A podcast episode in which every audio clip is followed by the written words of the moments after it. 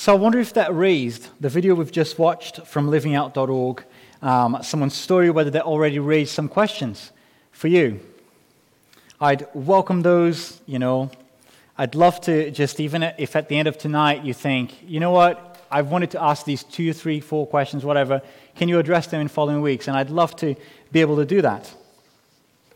But I remember that a few months ago, back when you could walk into town and there were other people there and the shops were open, one of the ladies uh, who was holding a clipboard, the people who normally avoid, managed to uh, catch my eye and she was telling me about her charity, deaf, uh, a charity that helps deaf people.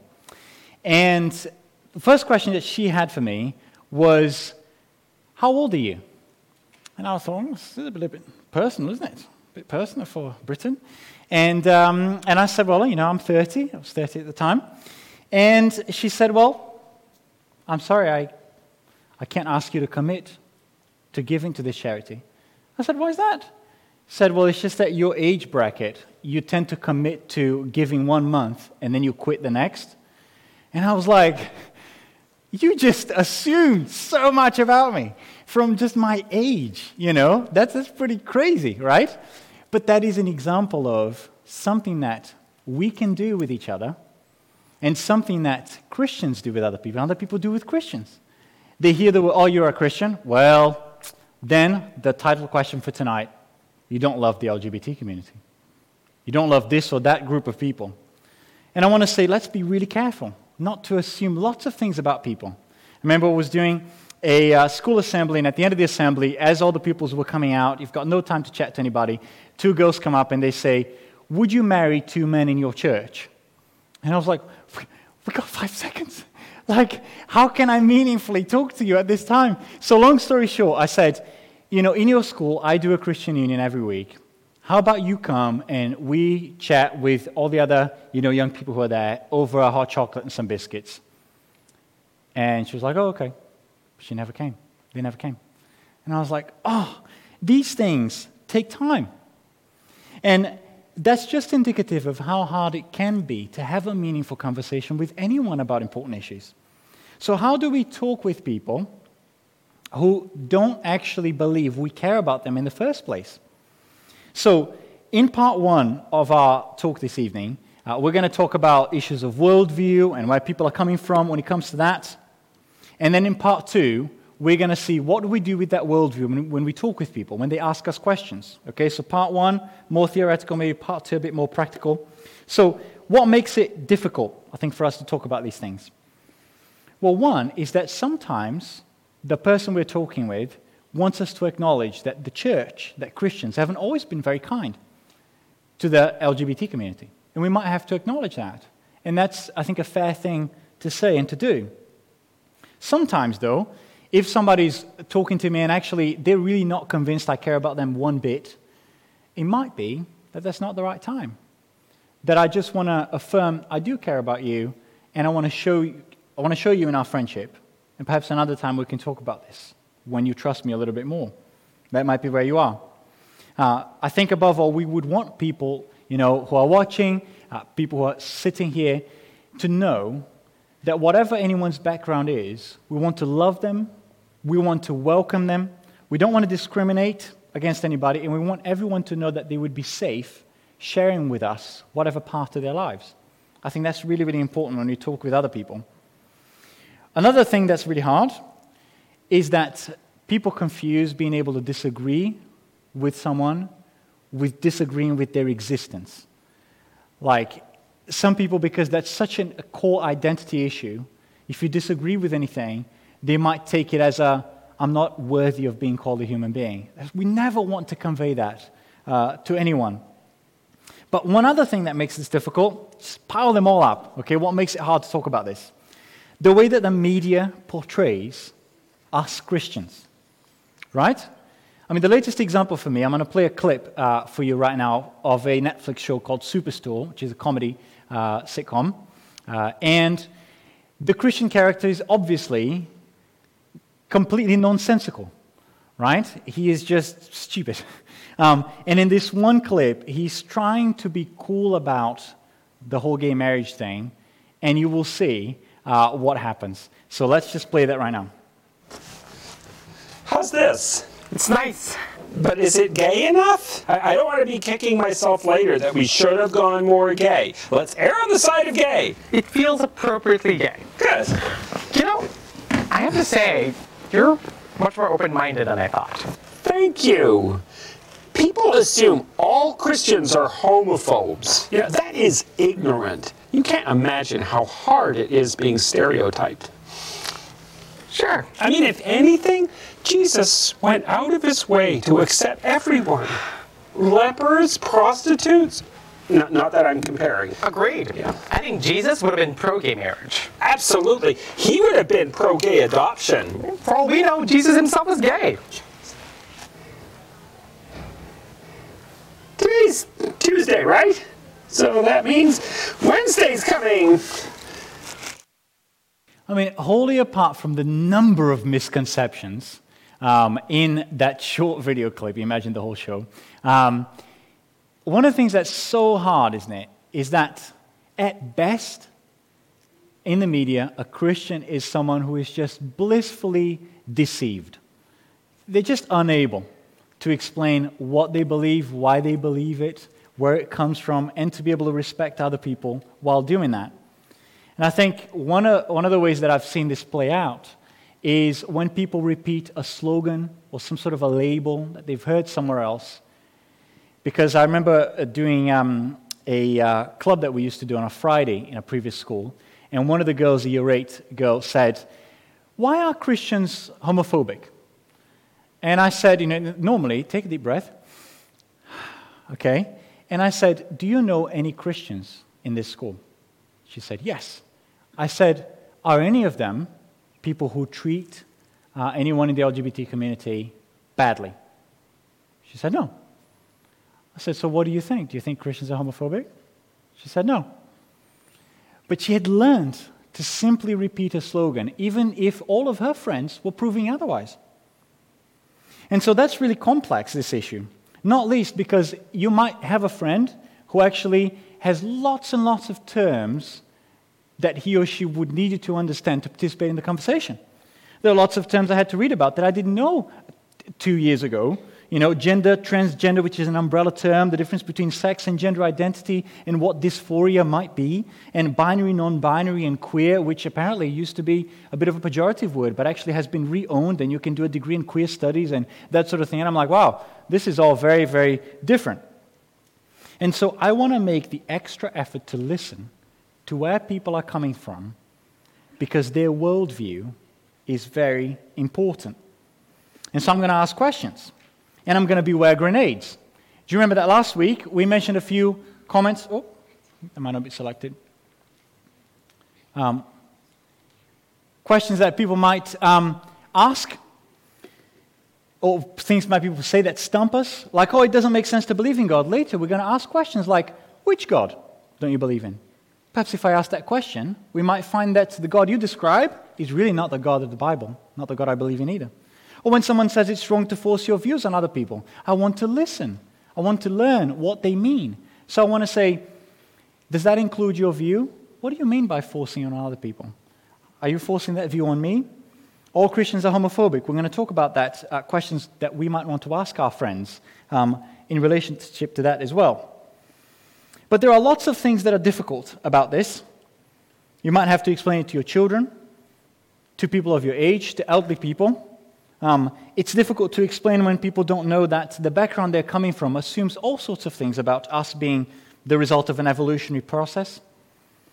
And so when we ask the question, what's the worldview people are coming uh, from in this question, we get a lot of insight. And we're going to talk about, obviously, the worldview of the Bible. But before we do that, let me just tell you this. If you have come um, wondering, what about all these verses in the Bible that say X, Y, Z? Can I point you to a terrific sermon by Andy Bruins from 2019? So you go on our website, October the 20th, 2019, um, and he will deal with that. Tonight, I'll try and do, uh, make a few comments on how we approach people and where we're coming from. So, what's the worldview? Is the question we want to ask. Before we get there, I may or may not have told you that we have some families here in our church that I've come to appreciate are very different. Not just in the individual personalities of the children, but would you understand what I mean when I say that some families have their family personalities? Would you things that make you a Bruins or a Nichols or a, you know a Housley or a Mumford? Like you know what I mean? Um, and one of the things that I found with one of the families I shall leave unnamed here is the idea of authority. So we were cleaning the church one time, and uh, a child was holding an antibacterial spray bottle, and I said jokingly, "Should spray your mum with that." They did. They went and they sprayed their mom in the face. Um, and, I, and, I, I, was very apologetic. I said, oh, I'm so sorry. I'm so sorry. You know, I, I, didn't realize. And then I thought, they have older children. Obviously, if I'd done that with the older children, they wouldn't have done that. And so I did. And they sprayed their mom again. And, and I just thought, oh my goodness, this is outrageous. But it reminded me again don't be foolish, but recognize that authority matters your authoritative voice, at least with some children in the church, matters. And so when we ask, on this issue, what authority are people trusting in? What worldview are they listening to? That is really, really important, isn't it? So let's look at the story of the Bible and see how, if God is our authority, that changes the way that we understand identity and everything else. Because if I'm the result of an evolutionary process, I'm the byproduct of that, then why can't I decide what my identity is? That would make very good sense to me. But what if I was made and my identity comes from outside myself, like God gives me value? Let's talk about that for a second. Uh, one helpful way to do it is to say that we split the story of the Bible into creation, fall, redemption, and new creation. So have a look at this then. If we're thinking about creation, oh, messed up my slides. One of the things that we find when we look at the first book of the Bible is this God is, when he creates, he's super personal. He's involved in people's lives. Um, he's not distant. He has a plan for them. It's a loving plan. That the physical body of the people he makes is good. Their bodies are good. The fact that they are sexed beings, they have sexuality, it's good. They're naked. No, not even ashamed of it. Fantastic. Wonderful. Um, there are differences in the bodies of men and women, and they are actually celebrated, and even in their personalities. In some parts of the body, we might even discover medically, only have the function of giving joy, um, as opposed to any procreative ability. That says something about how God creates. But we know that we didn't leave the story like that. Because when you skip a chapter to Genesis chapter 3, we find that our desire to not be under God's loving rule brings a lot of destruction. And sin has always been this idea that God is, who is infinitely wise, is the God that I look at and I say, I want to create my own identity and my own purpose and not be under your loving rule. And there's a lot of harm. Yet, he doesn't give up on his creation. And we learn that since the fall, no one in this room here has their sexuality sorted. No one in this room, whether they are lesbian, bisexual, transgender, has their sexuality as God intended it. There's no married man in this room who isn't sometimes tempted by something he shouldn't indulge in. Same thing for the ladies, same thing uh, for children as they grow and discover their sexuality. And if we don't let the scriptures tell us which desires to feed, which desires to suppress, we could end up in a really, really hurtful place. Because even those who are not Christians would say, yeah, adultery is bad. That's a desire you should suppress. Unfaithfulness, selfishness in sex, dishonesty. None of that um, are, are things that we would say, yeah, encourage that. And I think all of that amounts to us being able to say, as Andy quoted this morning in Romans 8:22, when we experience all of these things, we're looking at the story of the Bible and saying, the fall is very true. None of us are sorted. We all have desires we shouldn't have. And Paul says, we know that the whole creation has been groaning as in the pains of childbirth right up to the present time.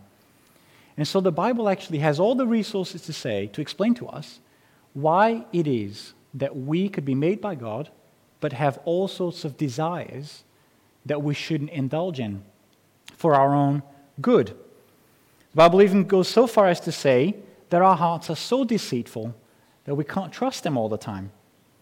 And as a result of that brokenness and inherited sinfulness since Adam and Eve, we don't feel at home in our world. So the world's broken, there are viruses, uh, there are environmental disasters. We don't feel at home in our communities because in all of our communities there's tension, there's conflict, there's you know, broken relationships. We don't feel at home in our bodies. Our bodies don't always work like they should.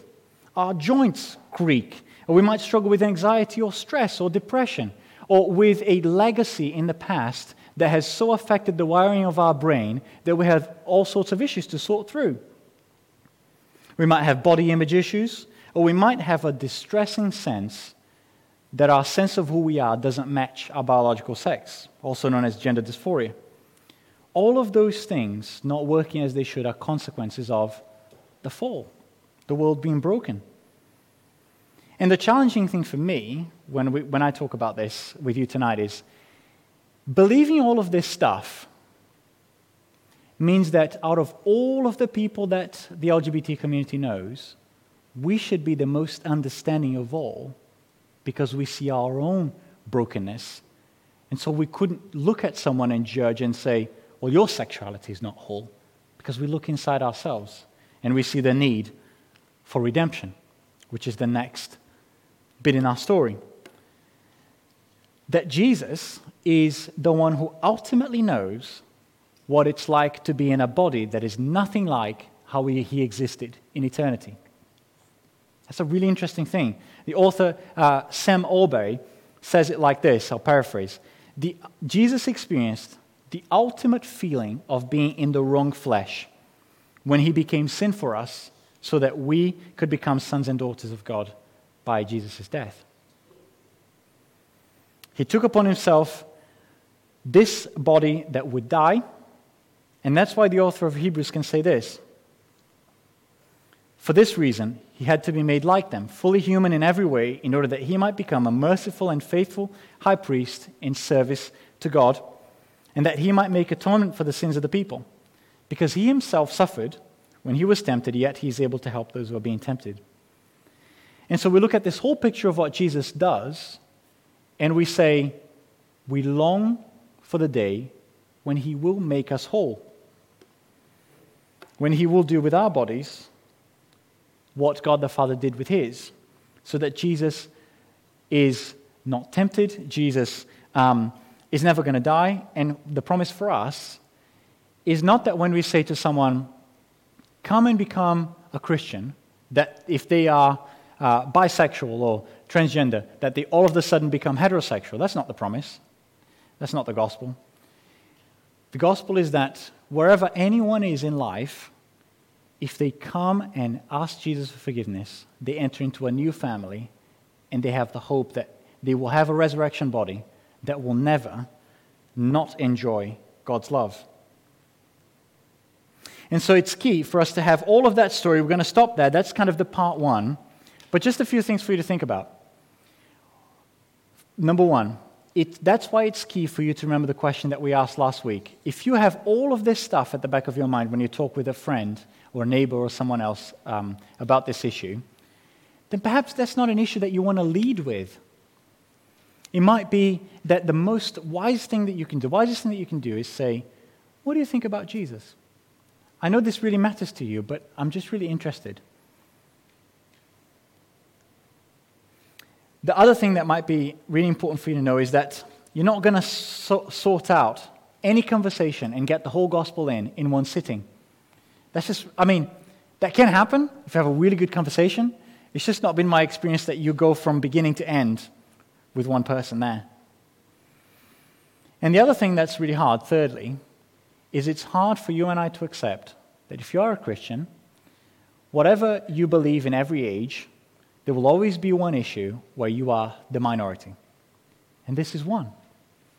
So when you feel like when you believe what the Bible says about sexuality, that indulging in same sex desires is not part of God's best plan for us, you are a minority, but that's okay.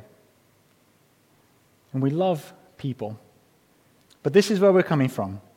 So, in a moment, uh, we're going to sing. And after we're going to sing, we're going to ask the question how do I talk about it? So, I'm going to pray now um, just to let some of those things sink in about where we're coming from in our worldview from the Bible. I'm just going to give you a few seconds to do that before I pray.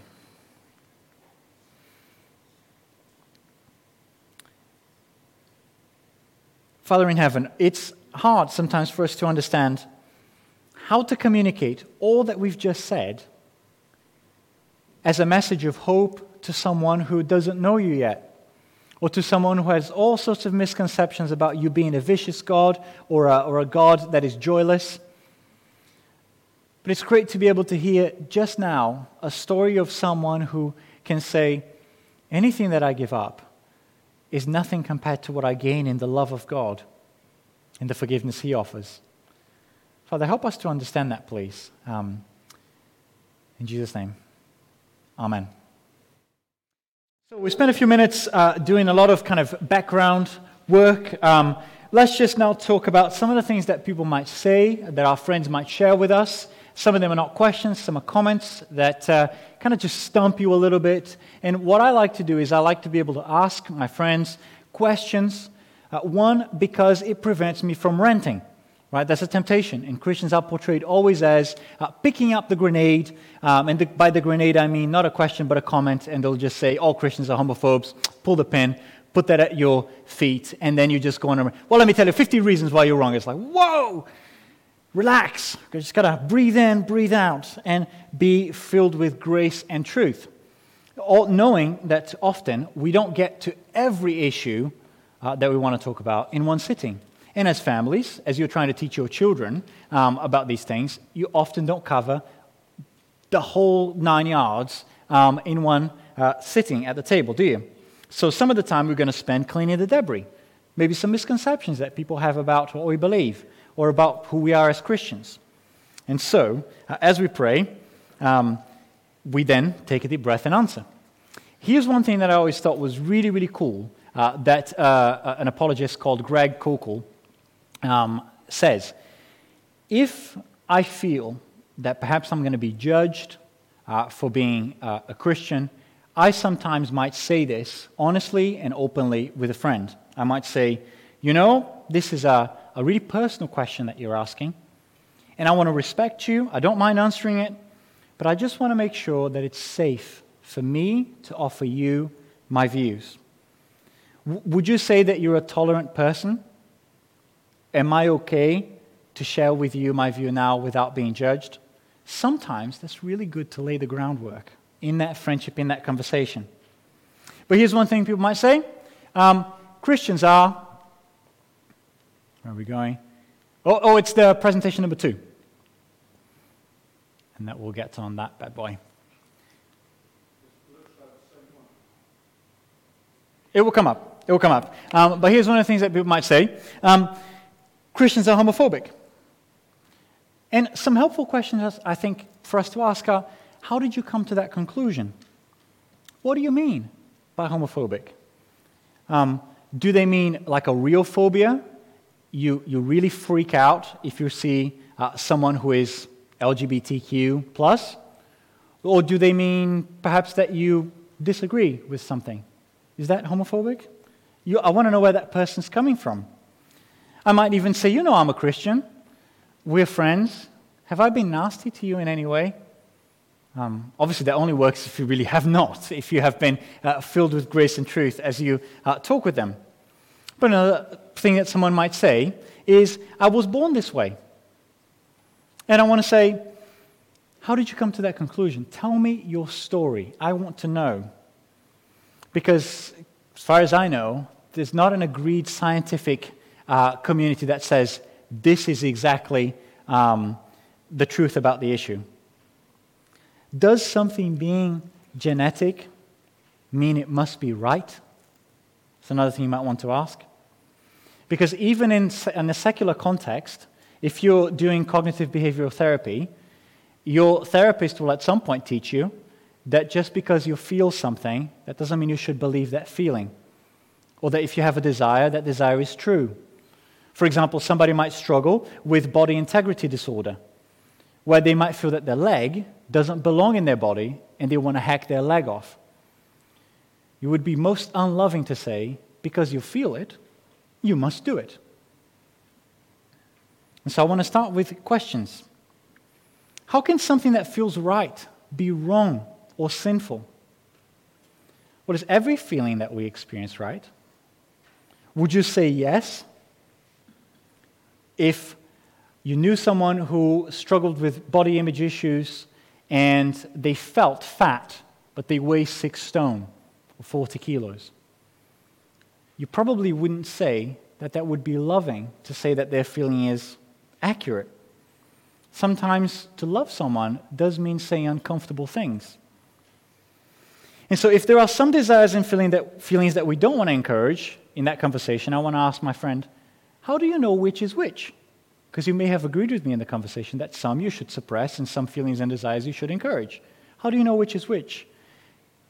Can I tell you how I come to that conclusion from the scriptures? Can I tell you? Can we read the Bible together so that you can see what my God is like and you can form an opinion? That's really the inning that I'm looking for, the, the, the in uh, opportunity that I'm looking for. If someone says, right, um, am I going to hell then? Oh, I must have skipped that one. Um, am I going to hell then? And you want to say, well, what do you mean by that? Do you believe in it? Who goes there? Should anyone go there? That's an opportunity for me to say, can I tell you what the Bible says? Can we just open it together? Can you see that I always want to bring it back to Jesus in the scriptures in the context of my friendship?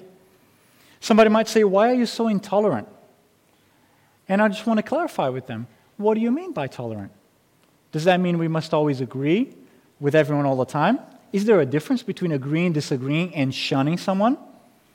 Is it possible to love someone and disagree with them? I think that's a good question to ask. Think about your family. Do you agree with 100% of what your family say and do? No, but hopefully you still love them. You might think, what about this? A friend says, I wanted to let you know that I'm gay. How do you respond? Well, the most helpful way that I've found uh, to respond is in a book called Is God Anti-Gay by a guy called Sam Allberry. And if I can recommend it to you, I think it only costs like three pounds on the Good Book Company or 10ofthose.com or something.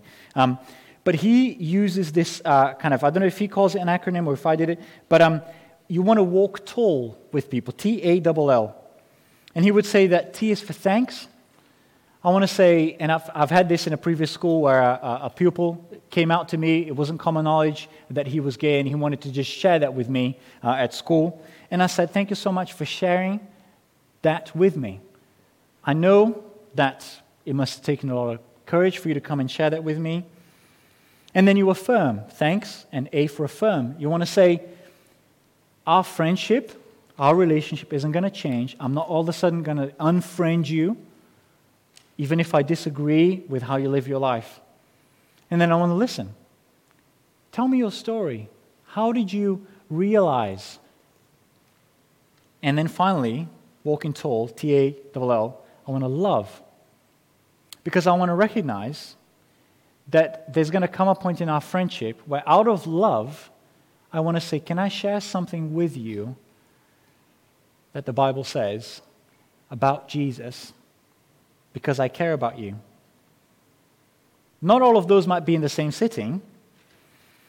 And I might, you know, I certainly want to talk more about Jesus than about their sexuality. I want to come and say, let me just tell you what Jesus says about who we are that we're sinners, that we're broken, that we need his forgiveness, that there's a new life. And once they make, make up their mind about who Jesus is, the pieces of their sexuality fall into place because if they believe what Jesus says, they'll believe what he says about everything.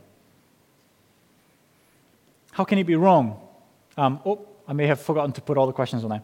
How can it be wrong if two people love each other?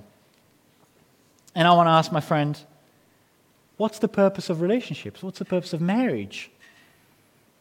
Is love enough to justify any relationship? If I say that I love someone, or if I really truly feel I love someone, Can I commit adultery with them? Can a parent just shirk their responsibilities towards their children? Because even uh, the most ardent of my friends on this, who is in a same sex relationship, would tell me that even they sometimes feel desires that they don't want to feel. And I want to say, it's obvious to me as I read the Bible which ones are to be resisted and discouraged and which ones are to be um, encouraged. And so when I say that indulging in same sex desires is sinful and not a part of God's best plan for us, I have in mind God's great love for me. I have in mind that, as Anne was saying in her story, anything that I give up, I gain so much more in the love of God. And that's really important for us to mention to our friends. Now, there's lots more that I could say, um, but here's another that people might say as we almost bring things to a close. Why don't you just let people live however they want? Why do you have to try and convert them? Why do you have to try and tell them to believe something? And I want to ask them is it wrong to persuade people? Because at the back of my mind, I'm thinking, you're trying to persuade me that it's wrong to persuade people, and that seems to be a contradiction, right? But I want to I wanna mention that. You think it's good to let people live how they want, and that's good news, and it would be harmful not to do that. What if I also think that there's something about the way that God has made us that is more fulfilling, satisfying, and lovely, and I want to share that with them? Can you explain to me why that wouldn't be fair? And so, in this part two, all that we've, all that we've talked about was I tried to come up with a few questions. I may have missed some of the ones that you might have wanted an answer to. If I have, let me know, um, and I could do a separate video or something. But let's finish with this thought. How do we create a community where anyone, whatever letter they are, you know, LGBTQ, they would feel that they are loved and accepted, and they can hear the good news about Jesus and respond to it. I think it's a community where we remember the gospel, where we know just how broken and sinful all of us are, and it's hard for us to say, this is worse, that is worse. We remember it in our families, and we also remember God's timing. That there are lots of things that we could address if someone comes and visits our church or something or becomes our friend. But the most important one of them is what do you think about Jesus? Let's talk about him. And as we finish, let me tell you about what happened in my previous church. I had the opportunity to go into our local school three times a week. It was fantastic. Got to meet lots of young people, lots of young people who would have never set foot in a church or anything like that. And some of those young people, there were a group of about four or five of them, that after having come to uh, Christianity, up to um, Christian Union for several months, I discovered that whenever they weren't at Christian Union, they were at the LGBT club. And I think what shocked me about this was we actually had a time where we did tough questions and we discussed this question, and I told them what the Bible says um, about same sex attraction uh, uh, and about lots of other things, and we had a really civil, cordial discussion about it. And I mean, these are like year 9, 10, 11 young people. And the amazing thing that surprised me is they kept coming because they knew that we cared about them that they were safe there, that we loved them, even if we didn't agree with how they chose to live. Similarly, um, uh, uh, one of the pupils who, uh, as I mentioned to you, was gay felt comfortable enough, even though he knew what I believed, to share that with me. And two of those pupils actually came and did work experience with us, which was awesome because they were hearing what the Bible says about lots of things. And even though they were still able to say, I don't believe, they felt loved and welcomed enough that they could do that. My prayer as we finish this session is may we be a welcoming community where people can come and hear the good news about Jesus, find forgiveness, and not feel, you know, that we are in any way the stereotypes that the media portrays Christians to be. Let me pray for us. Um, before we finish our time together and sing one more time. Dear Heavenly Father, it's really hard to say everything there is to say, and some of us, like me, I'd love to just have more friends who are part of the LGBT community. uh, where genuine friendships uh, that I could have would teach me a lot about what it means to share the gospel and to love them as you love them. Father, give us opportunities. Um, perhaps it might not be the case that we meet someone uh, that we're going to share this with, but we might be able to equip someone else. Please help us. We want more and more people to know forgiveness of sins, to know uh, the loving embrace um, of being a part of your family.